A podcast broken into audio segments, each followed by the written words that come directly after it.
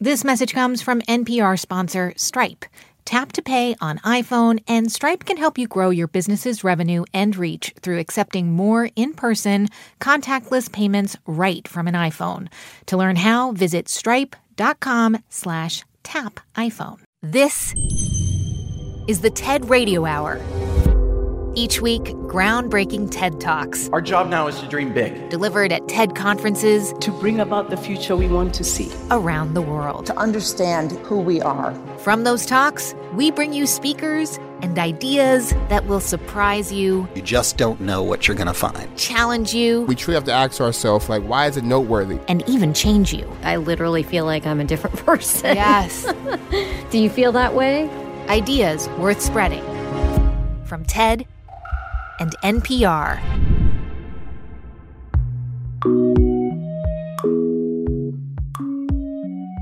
I'm Manoush Zomorodi. And for most kids around the country, school is officially out of session.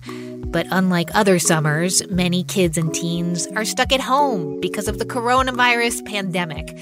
And so today, we've got an episode for everyone. Kids, adults, parents, teens, you are all invited on this journey because we've invited a certain dad back on the show to share the coolest things he's learned over the years here on the TED Radio Hour, topics to blow the minds of young and old. And mystery guest host, can you please introduce yourself? It's the TED Radio Hour from NPR. I'm Guy Raz. Hello, Manoush. Yay. Hello, Guy. Welcome back. Thank you. Okay, so Guy, not only were you the host of this show until you so graciously handed over the reins to me, but you are also the host of a rather popular podcast for kids, right? Yeah, it's called Wow in the World. It's a journey through real scientific research. And it sounds a little weird, but it's like a cartoon for the ear where me and my co-host Mindy Thomas go on journeys into space and back in time and underwater and everywhere in between, searching for incredible scientific discoveries. And it's this joyful, wonderful experience for us and hopefully for the kids who listen to the show. Well, that includes my kids, and we sort of figured since you and I are both home with our children this summer, we thought, you know, you'd be the perfect person to come on and curate a special summer show for the entire TED Radio Hour family. And you have so kindly brought four of your favorite segments that you did over the years. How did you even begin to choose which segments you were going to bring to us? Well, I think like you probably experienced, Manoush, there are a lot of TED Talks that my kids love and are really inspired by. And then there are some that, you know, of course, are sort of over their heads, right? But I really wanted to bring segments that spoke to curiosity and the sort of the awe that kids naturally have about the world. Yeah. And so that's how we kind of came up with this collection. And I will say I did feel that way about the first segment that you brought to us. This one is called How Do Trees Collaborate? Tell us about it. Yeah, I love this segment so much. So basically, scientists for forever thought that trees competed against each other for resources, right? For water and sun and nutrients. And, you know, they figured that the tallest trees in the forest were the strongest trees, right? It makes sense. Right. But Suzanne Simard, the scientist that we're about to hear from, she totally changed the way that scientists now think about trees because it turns out they don't compete at all. In fact, trees collaborate. They work together through this mysterious underground superhighway. There is an entire communication network happening under our feet. Let's listen. Forest ecologist Suzanne Simard had a hunch. Yes, that's right. She thought that trees could talk. Just imagine, like, when you're walking through the forest, you hear the crunching of the twigs under your feet and the rustling of the leaves. But she thought, what if there's more going on? Like a big chattering going on that we can't hear. That they're attuned to each other. Now, at the time, a team of scientists in England were wrapping up an experiment. Where they'd grown in the laboratory these pine seedlings together in little root boxes that you could see through. And the scientists took two of these pine seedlings, these baby trees, that were in the same box in the same dirt, and then they exposed one of these seedlings to a radioactive carbon dioxide gas. Carbon-14, a radioactive carbon. And what they found was that some of that radioactive gas, the carbon-14, made its way into the second seedling. You could visualize it. You could see it. And so from this experiment, it seemed that somehow these two plants in the same dirt were connected. And I thought, wow, maybe this is what's going on in my forest. Maybe, Suzanne Simard thought, maybe all the trees in a forest were connected in a kind of network. Yeah, like our airport system, our transportation system, our social networks. And maybe, she thought, all of this was happening underground. When we walk through the forest, what we see as human beings, we just see these, beautiful trees growing out of the ground, but we don't see that they're actually completely linked underground in this superhighway. So Suzanne decided to prove this underground network existed. She devised an experiment using some of the same radioactive gas, a Geiger counter to measure it, and a patch of birch and fir trees. I figured the birch and the fir would be connected in a below-ground web. Suzanne picks up the story from the TED stage. And I gathered my apparatus, plastic bags and duct tape and shade cloth, a paper suit, a respirator. And then I borrowed some high-tech stuff from my university. The first day of the experiment, we got out to our plot, and I pulled on my white paper suit, I put on my respirator, I put the plastic bags over my trees. I got my giant syringes, and I injected carbon-14, the radioactive gas, into the bag of birch. I waited an hour. I figured it would take this long for the trees to suck up the CO2 through photosynthesis, send it down into their roots, and maybe shuttle that carbon below ground to their neighbors. I went to my first bag with the birch. I pulled the bag off. I ran my Geiger counter over its leaves. Perfect. The birch had taken up the radioactive gas. Then the moment of truth. I went over to the fir tree. I pulled off its bag. I ran the Geiger counter up its needles, and I heard the most beautiful sound. It was the sound of birch talking to fir. And birch was saying, "Hey, can I help you?" And fir was saying, "Yeah, can you send me some of your carbon?" I was so excited. I ran from plot to plot, and I checked all 80 replicates. The evidence was clear. Paper birch and Douglas fir were in a lively two-way conversation. So it turns out the two species were interdependent, like yin and yang. And at that moment, everything came into focus for me. I knew I'd found something big. Something that would change the way we look at how trees interact in forests, from not just competitors, but to cooperators.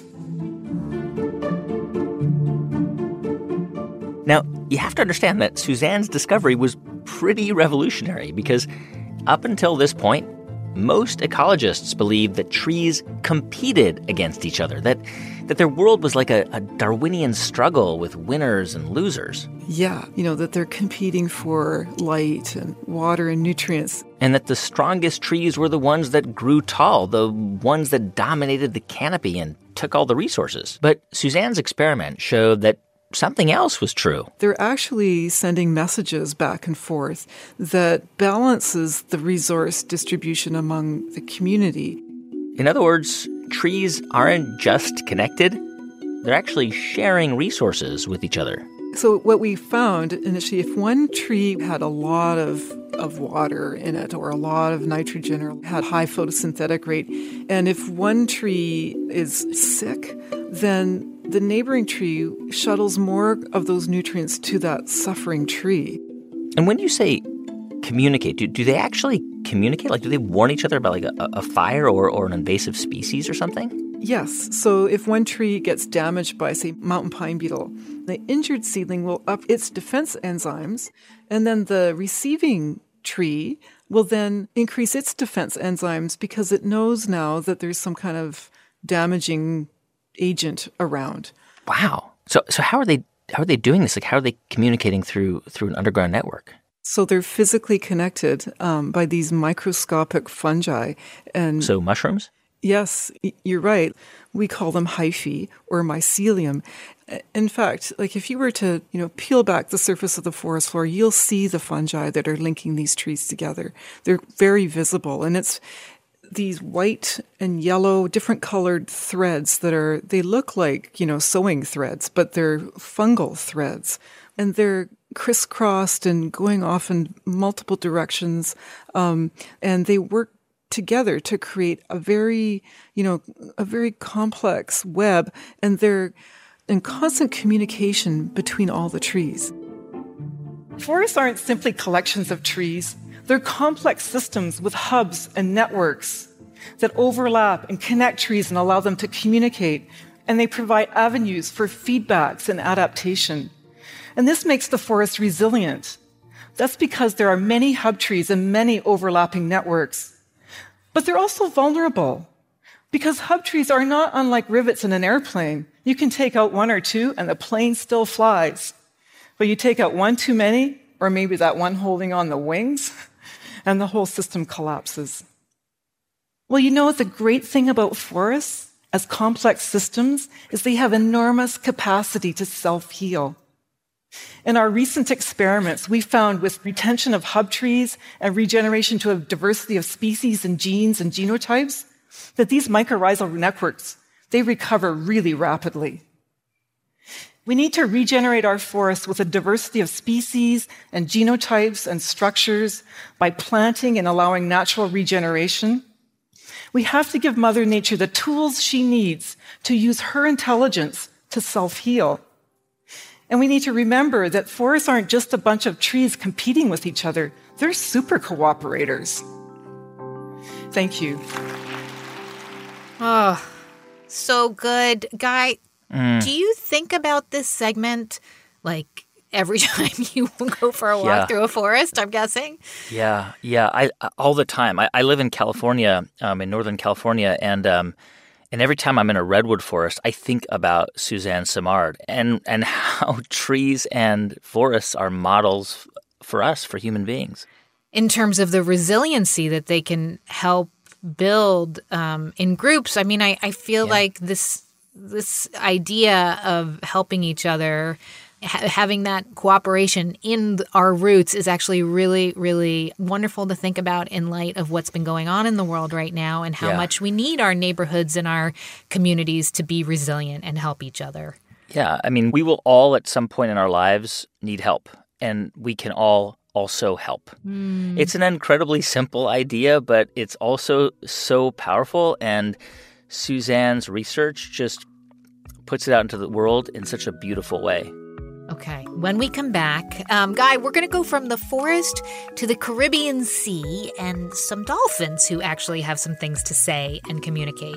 You want to make some clicking dolphin noises for me here? I'm Manoush Zomorodi, and you're listening to the TED Radio Hour from NPR. Stay with us. This message comes from NPR sponsor Charles Schwab with their original podcast, Choiceology. Hosted by Katie Milkman, an award-winning behavioral scientist and author of the best-selling book How to Change, Choiceology is a show about the psychology and economics behind people's decisions. Hear true stories from Nobel laureates, historians, authors, athletes, and more about why people do the things they do. Download the latest episode and subscribe at schwab.com/podcast or wherever you listen. This message comes from Apple Card. You earn up to 3% daily cash on every purchase. That's 3% on products at Apple, 2% on all other Apple Card with Apple Pay purchases, and 1% on anything you buy with your titanium Apple Card or virtual card number. Visit apple.co/card calculator to see how much you can earn. Apple Card issued by Goldman Sachs Bank USA, Salt Lake City branch. Subject to credit approval. Terms apply. It's the TED Radio Hour from NPR. I'm Manoush Zomorodi, and on the show today, ideas for curious thinkers of all ages. And our guide on this hour is my predecessor, Guy Raz. Hello. Okay, so Guy, we just heard Suzanne Simard tell us about how trees cooperate with one another. And it really gets you thinking about how all kinds of other beings may be communicating which brings us to the next topic that you brought us. Dolphins. Oh, man. Yeah. Can't go wrong with dolphins. Can't go wrong with dolphins. I learned about, and dolphins like communicate through clicks, right? Yeah. And I learned about this from the person we're about to hear, Denise Herzing. She has spent her entire life studying a very specific pod of dolphins in the Bahamas. And I remember, Manoush, I remember seeing this TED Talk in person in 2013. Mm-hmm.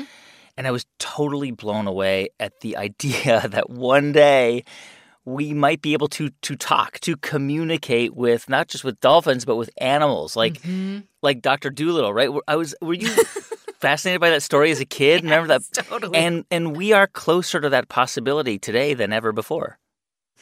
I've seen lots of pictures of you underwater holding a camera. When you're down there, does it feel like it's almost like a better place to be? Do you ever get that feeling? Well, it's an immersion into a three-dimensional world. The tides and the currents and the salt and the waves. And that all feeds into your understanding of what their world is like. But usually when I'm down there, I'm like trying to follow behavior and making sure my camera's on. Right. So it's actually mostly work, really. Right.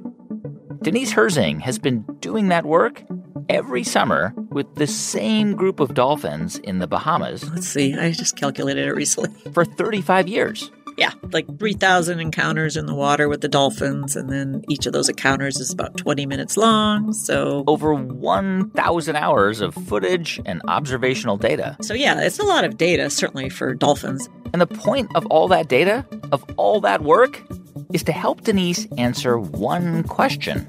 Do they have a language? And if so, what are they talking about? Here's Denise Herzing on the TED stage. Now, I'm interested in dolphins because of their large brains, and we know they use some of that brain power for just living complicated lives. But what do we really know about dolphin intelligence? We know that their brain-to-body ratio, which is a physical measure of intelligence, is second only to humans. Cognitively, they can understand artificially created languages, and they pass self-awareness tests in mirrors, and in some parts of the world, they use tools like sponges to hunt fish. Now, dolphins are natural acousticians. They make sounds 10 times as high and hear sounds 10 times as high as we do. But they have other communication signals they use. They have good vision, so they use body postures to communicate. They have taste, not smell. And they have touch. And sound can actually be felt in the water because the acoustic impedance of tissue and water is about the same. So dolphins can buzz and tickle each other at a distance. So decades ago...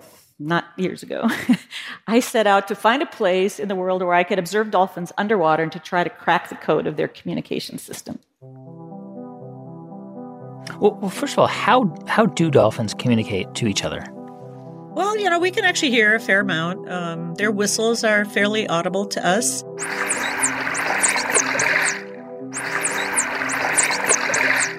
They have clicks. They have burst pulses, which are also packets of clicks. So they have all these different cues, and they, use body postures in combination with sounds that will basically communicate certain things to each other.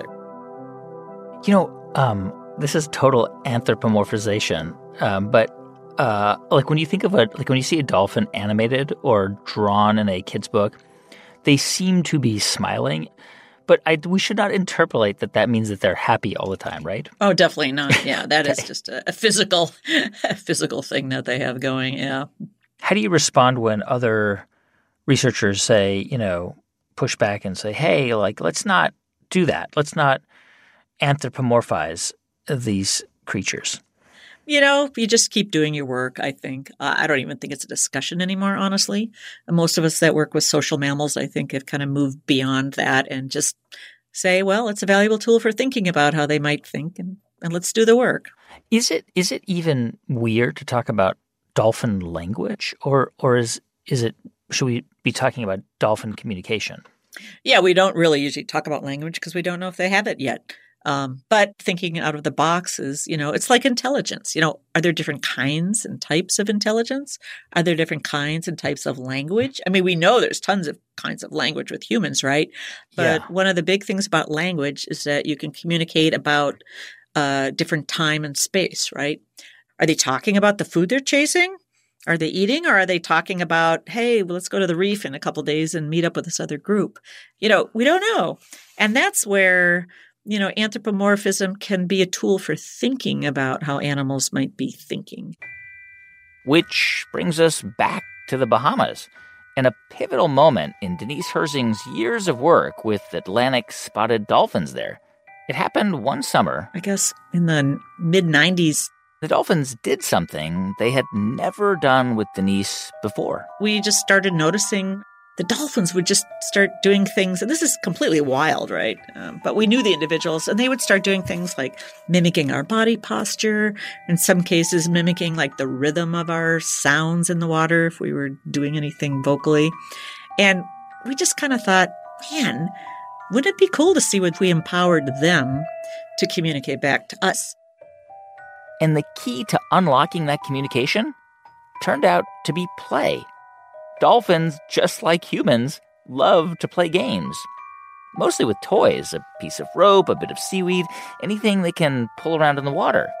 Correct. So what kind of games do they like to play? Well, it's mostly called keep away. That is, if they get the toy, then the idea is they like to be chased. They like to let you get almost close enough to grab the toy, but then they speed off, and that's the game. That's how what they play with each other, actually. The only question was how to use that play to crack the code that would unlock the meaning behind the dolphins' noises. Now, one way to crack the code is to interpret these signals and figure out what they mean, but it's a difficult job, and we actually don't have a Rosetta Stone yet. But a second way to crack the code is to develop some technology, an interface to do two-way communication. And that's what we've been trying to do in the Bahamas and in real time. So we built a portable keyboard that we could push through the water, and we labeled four objects they like to play with, the scarf, rope, sargassum, and also had a bow ride, which is a fun activity for a dolphin. And that's the scarf whistle. And these are artificially created whistles. They're outside the dolphin's normal repertoire, but they're easily mimicked by the dolphins. And I spent 4 years with my colleagues Adam Pack and Fabian Delfort working out in the field with this keyboard, using it with each other to do requests for toys while the dolphins were watching. And the dolphins could get in on the game. They could point at the visual object, or they could mimic the whistle. Another way to imagine this experiment, Denise says, is think of how you try to teach words to a baby. And you're trying to get them to understand the word milk.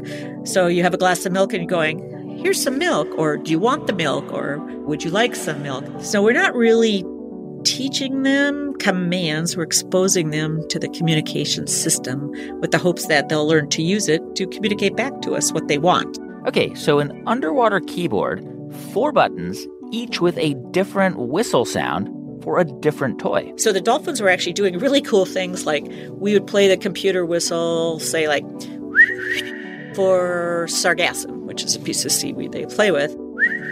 And the dolphins would immediately tag on another whistle to the end of the computer whistle. So, yeah, the answer to the question, do dolphins have a language, is maybe, kind of. They certainly have a desire to communicate. So now, Denise and her fellow researchers are teaming up with a group of computer scientists to use machine learning to try to parse and analyze those extra whistles and figure out what they might mean. So that's actually what we're going to be doing late this summer. Well, like when an anthropologist stumbles on a discovery and some ancient tablet, right, they can spend a lifetime trying to decipher it and then figure out what those symbols meant. But that's a physical thing that you can look at, right? I mean, right. You can imagine that this is a version of that. But with increasing computing power, you could potentially imagine a scenario where the hieroglyphics, so to speak, in dolphin communication could be decoded.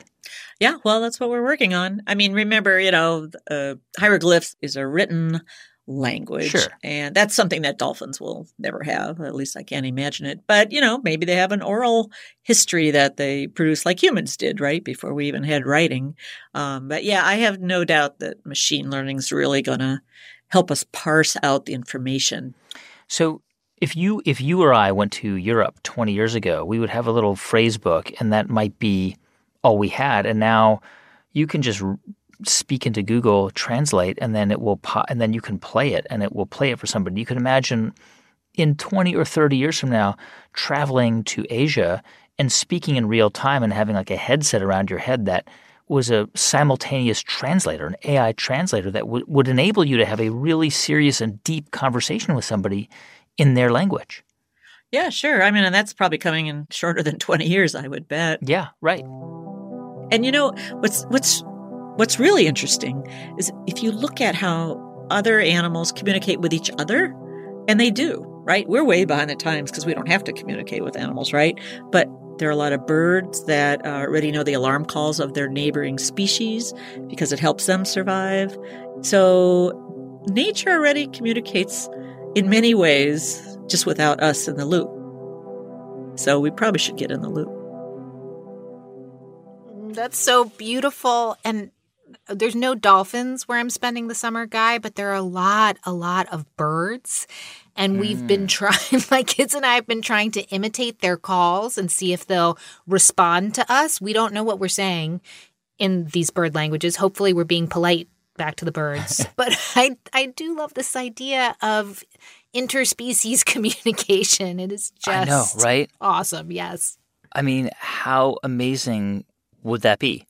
Right, to be able to really communicate with animals, and I mean, it might, as she says in the segment, like it might be on a different level. It's not going to be. We're not going to be talking about Kierkegaard, but you know, you think about what Denise is working on, and then you think about like computing power, and how much better computers are going to be able to process information, and already are. And it seems like it could be a real possibility.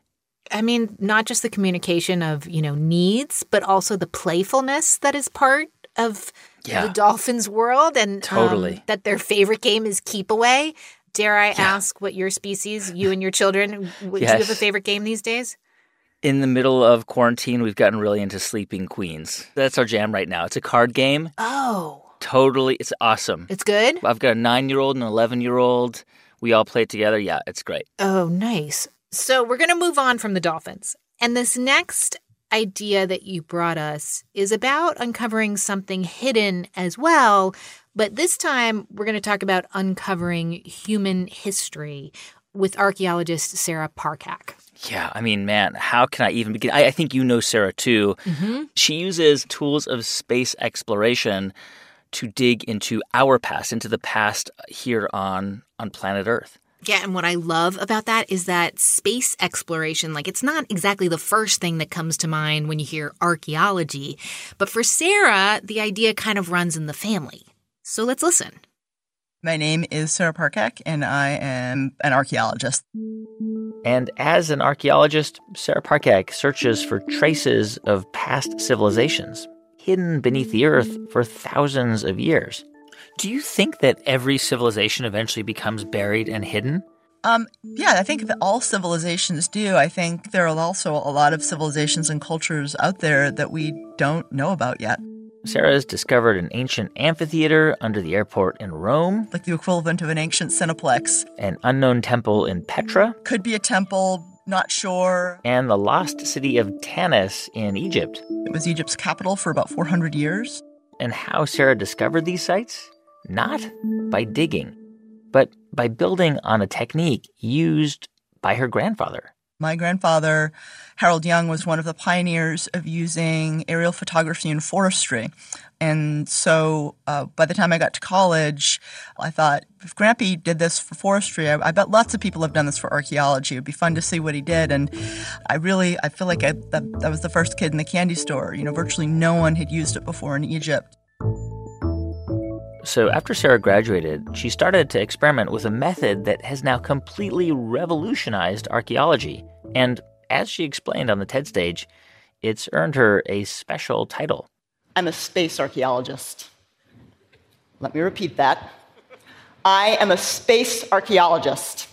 This means that I use satellite images and process them using algorithms and look at subtle differences in the light spectrum that indicate buried things under the ground that I get to go excavate and survey.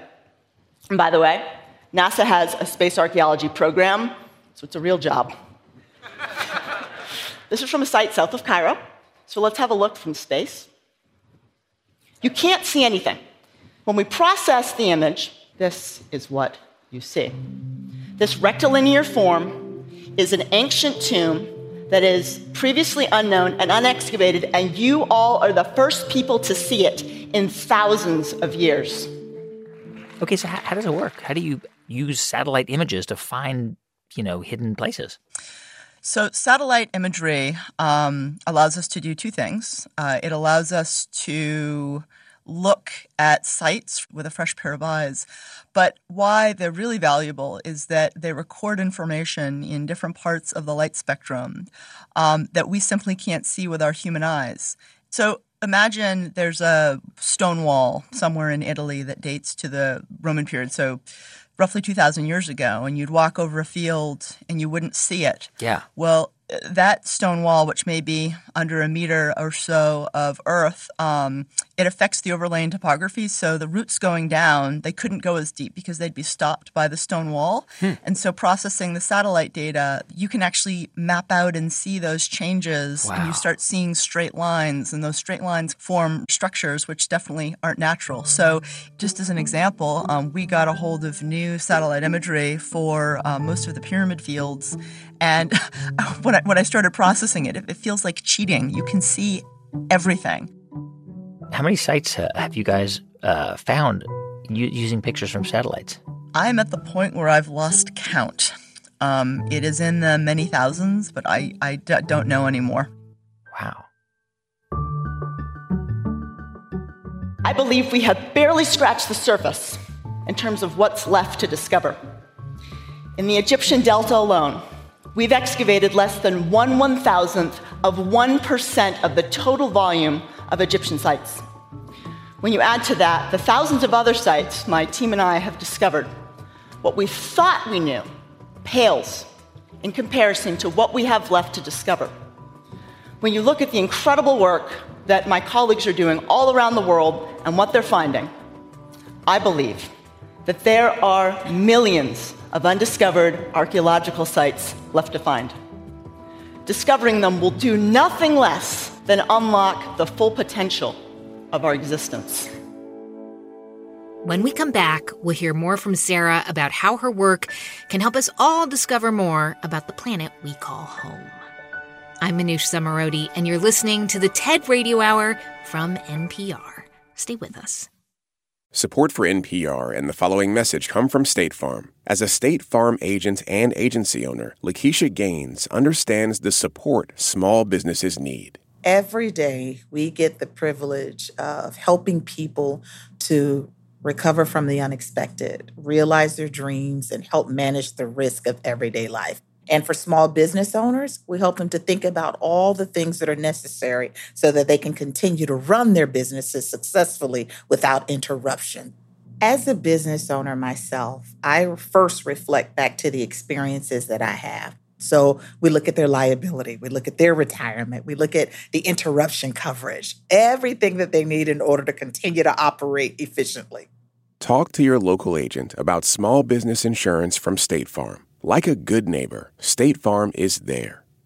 This message comes from NPR sponsor Greenlight. Want to teach your kids financial literacy? With Greenlight, kids and teens use a debit card of their own, while parents can keep an eye on kids' spending and savings in the app. Get your first month free at greenlight.com/NPR.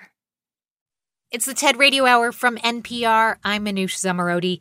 And today on the show, ideas for the whole family. With my predecessor, Guy Raz, in addition to previously hosting this show, he is the host of the kids' science podcast, Wow in the World. Hey, Guy. Hello. So before the break, we were hearing from you and Sarah Parcak, the space archaeologist, about how many ancient sites she has already begun to uncover using satellite imagery. Let's get back to your conversation with Sarah. All right. I mean, what you're saying is we only know a tiny bit about our past. I mean, is that true? I mean, is most of our history hidden? I would say yes, because history is always written by the winners. And yeah, people are living in places where they've always lived for thousands of years. Look at places like Rome and Istanbul and Cairo. Those cities are layers upon layers upon layers of history. So I think we've taken a lot for granted about who we are and where we've come from. We think living in this very modern age with smartphones and the internet and sort of this whole world of knowledge at our fingertips, we know everything. But the more and more we delve into the past, the more we realize that we don't and that it has a lot of lessons to teach us for today. I wish for us to discover the millions of unknown archaeological sites around the world by creating a 21st century army of global explorers will find and protect the world's hidden heritage, which contains clues to humankind's collective resilience and creativity. So how are we going to do this? We are going to build an online, crowdsourced citizen science platform to allow anyone in the world to engage with discovering archaeological sites and protect them. By creating this platform, we will find the millions of places occupied by the billions of people that came before us. Acknowledging that the past is worth saving means so much more. It means that we're worth saving too. And the greatest story ever told is the story of our shared human journey. But the only way that we're going to be able to write it is if we do it together. Thank you. Oh, I love that line where she says, means that we're worth it too. So great. So I have to ask, if you could go on an archaeological dig, the ancient civilization of your choice, where would you go? I think I would want to do something like way back, like early humans or like or even our human predecessors.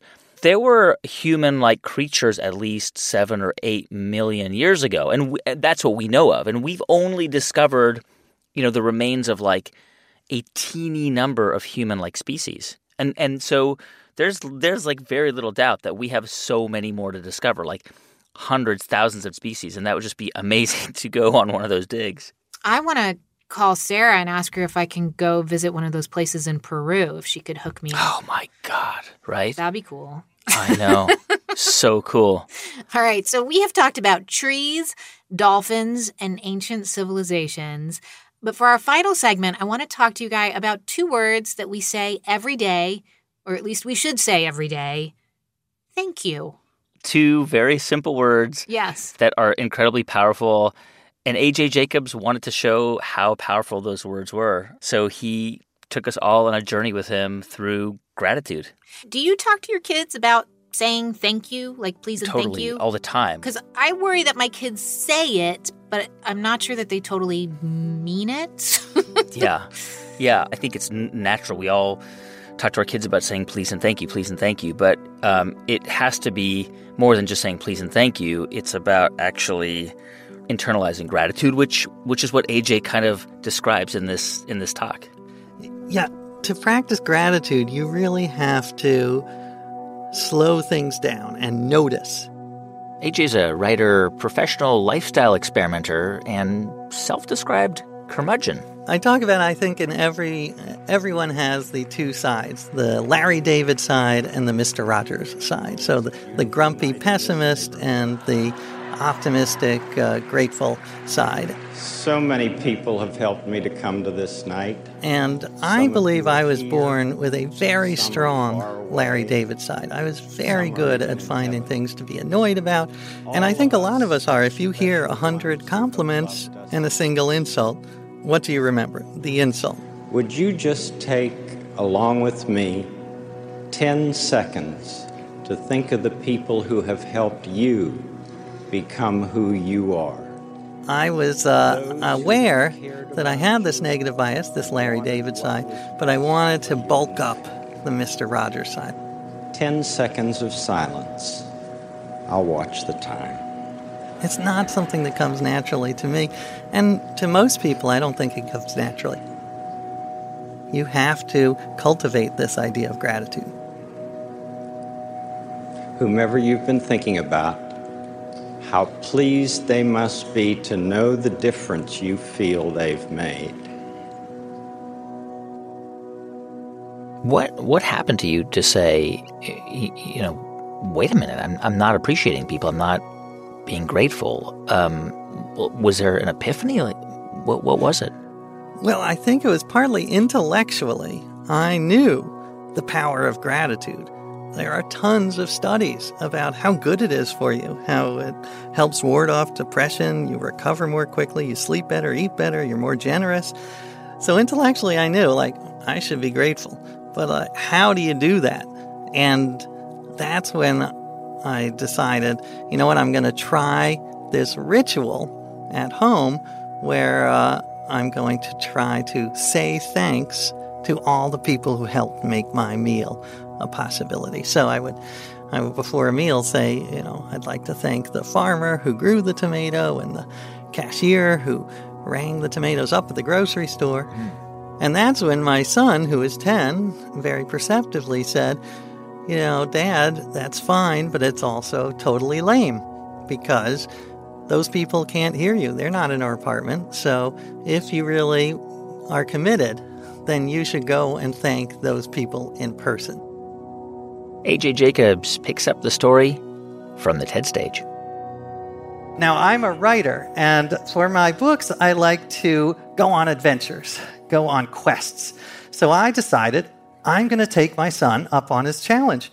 It seemed simple enough, and to make it even simpler, I decided to focus on just one item, my morning cup of coffee. Well, it turned out to be not so simple at all. This quest took me around the world. I discovered that my coffee would not be possible without hundreds of people I take for granted. So I would thank the trucker who drove the coffee beans to the coffee shop. But he couldn't have done his job without the road. So I would thank the people who paved the road. And then I would thank the people who made the asphalt for the pavement. And he couldn't do his job without the folks who drew the yellow lines on the road because they kept my truck driver from smashing into oncoming traffic. But this is like splitting an atom, right? Because you can thank the people who mixed the paint for the lines on the road, and then the people who made the machines to enable the paints to be mixed, and then the people who mined the iron to make the machines to mix the paint, and then on, right? Like, you can, there's lots of people to thank. Oh, it's never infinite. I could have spent the next 50 years of my life thanking people, and I could have given a TED talk that was about 400 hours long, because, yeah, that's what it made me realize, is how interconnected everything is, how many people it takes. It doesn't just take a village to make a cup of coffee, it takes the world. And it was really a lesson in how interconnected we are, and sort of timely, too, because this trend towards tribalism is, I find, quite disturbing. And this was a reminder of how we all depend on each other. Sometimes a simple act of kindness toward another person, a thank you, a compliment, a vote of confidence, can have a much bigger effect than we realize and can even change the way we look at ourselves. And for AJ Jacobs, that kind of appreciation turned into a journey of 1,000 thank yous, all for just a cup of coffee. I decided to go backwards. So I started with the barista at Joe Coffee, which is the coffee chain in New York where I go. And I thanked her, and she thanked me for thanking her. What would you say to her? You said, hey, I just want to thank you for making my cup of coffee this morning. That's it. I just expressed my gratitude. And I think she was pleasantly surprised because she doesn't get thanked all that often. All right. So you, so after thanking the barista, I guess you decided to meet with a guy named Ed Kaufman who works for Joe Coffee. So yeah, I met Ed Kaufman, who is the guy who goes around the world testing the beans, tasting them. And I loved that because he was so passionate about this brown liquid. And he taught me how to differentiate the tastes because he would take a sip and his face would light up and he would say, oh, I'm sensing Honeycrisp apple and maple syrup and pineapple upside down cake. And I love that idea of savoring and appreciating. It's so tied into gratitude. By the end of the project, I was just in a thanking frenzy. So I would get up and spend a couple hours. I'd write emails, send notes, make phone calls, visit people to thank them for their role in my coffee. And some of them, quite honestly, not that into it. But most people were surprisingly moved. Every stop on this gratitude trail would give birth to 100 other people that I could thank. So I went down to Colombia to thank the farmers who grow my coffee beans. And it was in a small mountain town. And I met the farmers, the Guarnizo brothers. It's a small farm. They make great coffee. They're paid above fair trade prices for it. I thanked them, and they said, well, we couldn't do our job without 100 other people. The machine that depulps the fruit is made in Brazil, and the pickup truck they drive around the farm, and that is made from parts from all over the world. I think in the end, they kind of got into the spirit of the project, and they did not kick me out, and they actually invited me back, so maybe I'll go and enjoy their coffee again. So as you were, really immersing yourself in this thing, right? Because part of this is, it's like, I'm just going to try this thing out, but part of you has to become that one. You had to become Mr. Gratitude. You had to believe in it, almost like it was a religion. Did you start to kind of feel differently on that trip? Well, yeah. And one of the revelations that runs through many of my projects is just how powerful that is, how much our behavior shapes our thoughts. So I saw this. I would wake up in my typical grumpy mood, and I would force myself to spend an hour writing thank you notes or calling people. And by the end of that hour, my mind had caught up. I had sort of tricked my mind and made it realize, oh my God, look at all these things that went right. Gratitude should not be the same as complacency, because some people are worried that when you're grateful, you think, oh, everything's wonderful and we don't need to change a thing. But my argument, and it's backed up by some fascinating research, is that gratitude actually is the opposite of that. Gratitude makes you more aware and more open to trying to make things better. And I know this personally. When I'm in a bad mood, I'm not thinking about other people. I'm just thinking about myself.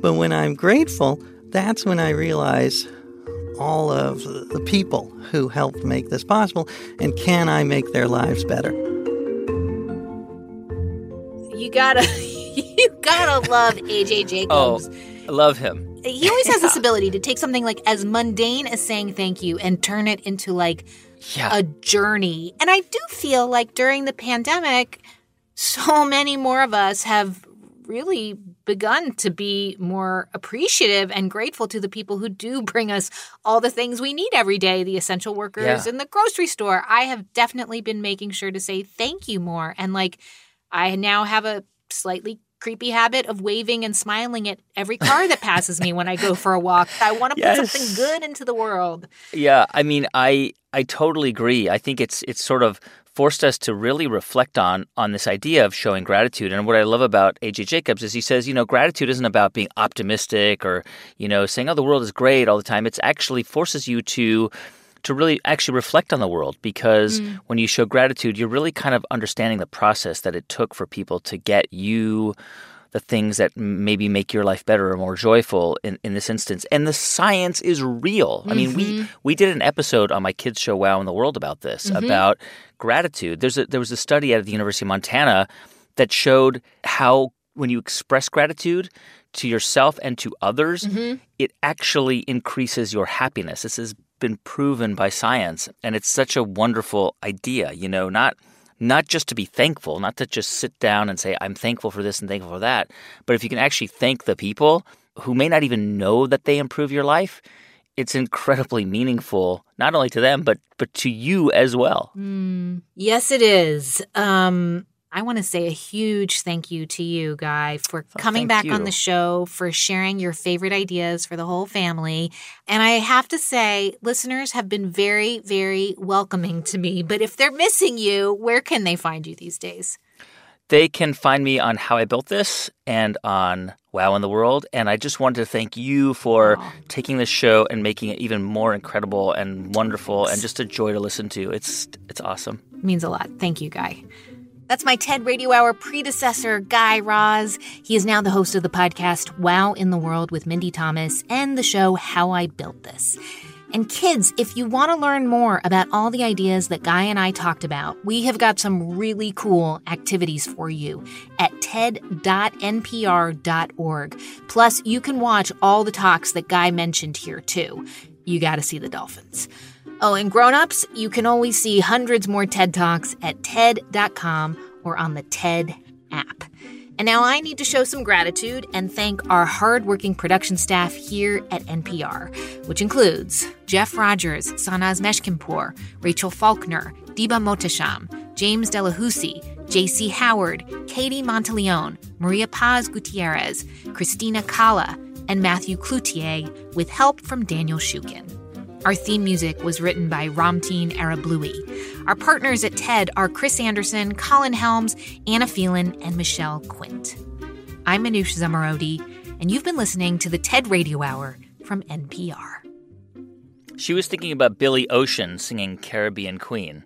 Caribbean Queen, now we're sharing the same dreams, and our hearts can be as one. No more love on the run. Ooh. Such a good song. This message comes from NPR sponsor Stripe.